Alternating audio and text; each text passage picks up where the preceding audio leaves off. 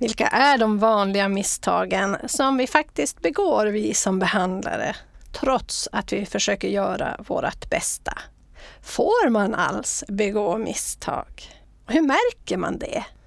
Och vad är det för känslor som kommer när vi lägger märke till att vi faktiskt har gjort någonting som vi kanske skulle vilja ha gjort annorlunda? Hur hjälper vi oss då och hur vänder vi det till att bli ett inlärningstillfälle? Det här och mycket annat pratar vi om i KBT-podden idag. Jag heter Lena Olsson Lalor och hälsar dig hjärtligt välkommen. Den här podden vänder sig till dig som vill bli en bättre behandlare och använder KBT i ditt dagliga arbete.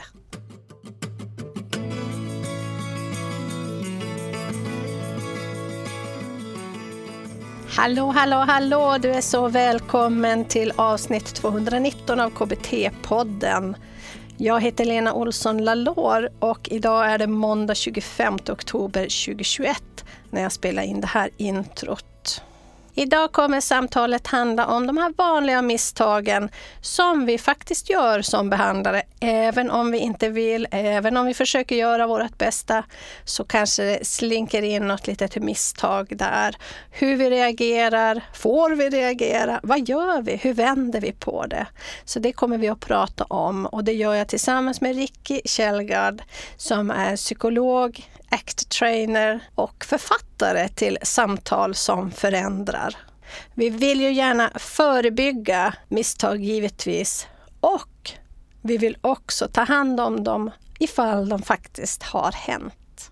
Så det kommer vi att prata mer om i dagens avsnitt. Det här avsnittet spelar jag in i våras, så nu är det dags. Jag lägger in andra avsnitt av Ricky, men också om ACT och jag tycker ett till passar väldigt bra i det här fallet och det är makt och privilegier. Så jag lägger in det i poddbloggen på blienbattrebehandlare.se 219. Där kan du ta del av det och även boktipset och Rickes bok Samtal som förändrar. Och lite update. Jag tänkte att jag får många frågor om just det här med autism och till exempel tvång. Så jag skulle vilja rekommendera en annan bok som heter Autismhandboken av Katarina Sörngård. Och eh, autism och samsjuklighet är ju väldigt vanligt, speciellt om du jobbar inom psykiatrin. Men vi möter det också på vårdcentralerna och även i privatpraktik. Och specifikt på HVB-hemmen finner vi detta. Inget ovanligt alls. Däremot är det ju en fråga som ofta kommer upp hur man ska arbeta med det. Och lite snabbt tänkte jag bara det här att ja, men skilj mellan det du kan anpassa och det du kan behandla. Så att vissa saker anpassar vi, eller hur? Som inte vi kanske kan få bort, utan det är det det är. Och sen finns det andra saker som vi kan behandla. Ångest till exempel.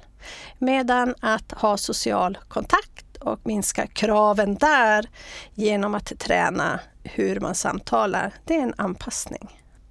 Nästa avsnitt kommer att handla om just samsjuklighet, så jag hoppas du hänger på då. Då har jag pratat med Liria Ortiz om hennes nya manual i just samsjuklighet med beroende. Men då pratar vi specifikt om samsjuklighet också, så hoppas du hänger på nästa gång också.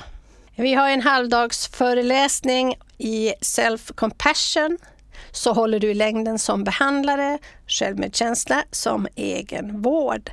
Och nästa tillfälle kommer att bli 19 januari. Så in och anmäl dig till nästa då, 19 januari går den av stapeln. Men du behöver anmäla dig innan julafton. Kanske en jättefin julklapp till dig. Eller för din friskvårdspeng. Eller varför inte din arbetsgivare? Som en utbildning. För de här kunskaperna kan du även ta med dig till dina klienter, brukare, patienter och dylikt. Så gör dig till en hållbar behandlare. Du kan gå in på startsidan Bli en bättre behandlare eller på blienbattrebehandlare.se hallbar tänker inte låta dig vänta längre på guldkornet från det långa avsnittet Vanliga misstag att förebygga som behandlare. Mycket nöje! mm. vi som jobbar med som samtalsledare, vi, vi är ju här för att hjälpa. Mm. Um, och naturligtvis känner vi mycket också. Mm. Uh, och naturligtvis gör vi misstag. Så det här med att vi kan lyfta fram dem och prata om dem och lära sig. För det som är grejen, det är ju, alltså, jag skäms ju när jag berättar det här. Det, det är, alltså det, är, ja, det, det dyker verkligen upp skam. Jag hade så velat säga att jag hanterar allt det där jättebra, fast jag gjorde inte det. Och det blev liksom för mig en game changer i förhållande till att ta mm. ställning till hur jag vill vara som människa inne i det här rummet.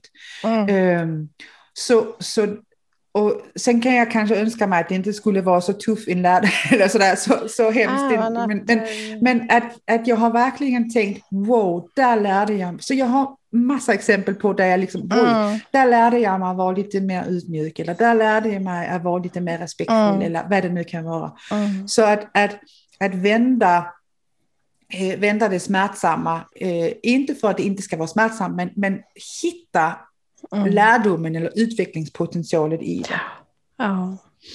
Ett annat det... misstag är också när, tänker jag, att när vi jobbar med massa tekniker istället för processer. Jag ser, jag ser många behandlare som inklusive mig själv, uh, som kan bli väldigt upptagen av sådär, oh, lär mig alla övningar, metaforer. Mm, lite te uh, teknikpanik. Ja, precis, det det ska... precis. Nu ska du ge mig, ge mig ett verktyg för bask mig. Mm. Och, och, och, att man missar processen, och det här hänger ihop med något som du och jag pratade om i ett annat avsnitt, det här med kreativ hopplöshet, där vi pratar om att göra funktionella mm. analyser. Mm. För att det finns ju och det, å ena sidan kan man lära sig alla dessa fantastiska övningar, och metaforer i ACT. Och då kan man tänka så här, hmm, jag gjorde ju bussmetaforen, då gjorde jag ACT.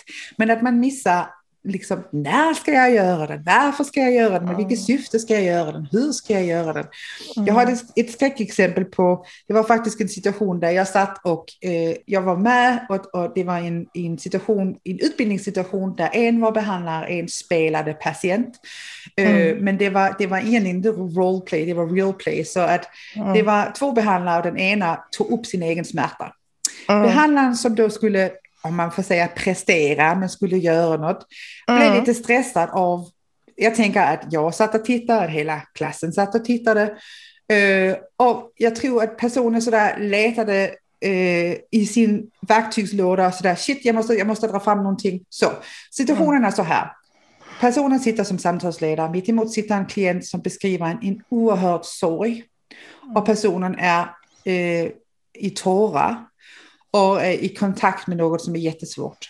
Då säger, då säger behandlaren, så eh, vilken färg är din buss?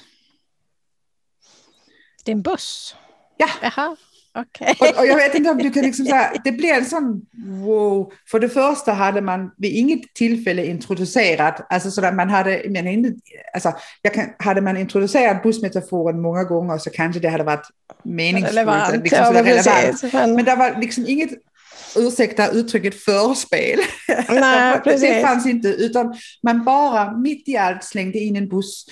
Um, så bussmetaforen, om vi nu tar den, kan ju vara fantastiskt verksam. Men med alla metaforer och övningar så gäller det ju att man på något sätt talar sig in i dem och mm. talar sig ur dem och tajmar dem så att de blir adekvata till kontexten. Ja, det här var ett guldkorn från det långa avsnittet 219 Vanliga misstag att förebygga som behandlare med Ricky Källgard, psykolog, ACT-trainer och författare till boken Samtal som förändrar. Om du är nyfiken på de långa avsnitten av KBT-podden så är du hjärtligt välkommen att köpa dig en prenumeration på bliambattrebehandlare.se 219. Och I det här avsnittet så pratar vi om de här frågeställningarna. Vilka är de här vanliga misstagen som vi faktiskt begår vare sig vi vill dem eller inte? Hur fixar man dem? Har du gjort det någon gång själv? Vågar du ens göra det? Eller begränsar du dig? Och då begränsning i att du inte vågar göra vissa saker för du är rädd att göra misstag. Får man göra misstag ens? Och hur märker man det här när jag väl har gjort det här? Och vilka känslor kommer det? Är det skammen eller vilka tankegångar triggas igång då? Hur kan man hjälpa sig själv då på bästa sätt? Sätt. Och kan man och bör man vända det här till ett inlärningstillfälle? Och kan man ta upp det man har gjort med klienten? Det här är några saker som vi pratar om i det långa avsnittet av KBT-podden. Gå in på blienbattrebehandlare.se 219 för att ta del av de långa avsnitten och köpa dig en prenumeration där.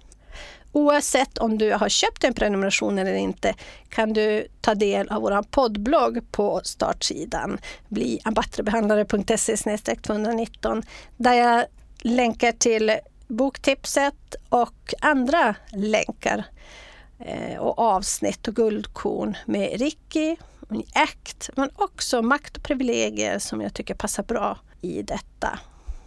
Glöm inte att om du är intresserad av att hålla i längden så kommer du till vår halvdagsföreläsning 19 januari. Anmäl dig innan julafton för detta evenemang. Så håller du i längden som behandlare självmedkänsla som egenvård. Och givetvis kan du använda de här teknikerna, övningarna och din kunskap och din erfarenhet sen också när du jobbar med dina klienter, brukare och patienter. Nästa gång kommer vi att prata om samsjuklighet och transdiagnostisk behandling för detta. Så jag hoppas du har tid och möjlighet att hänga på då. Tills dess hoppas jag och Techmillan att du får ha det riktigt gott och ha ett bra leverne. Hej så länge!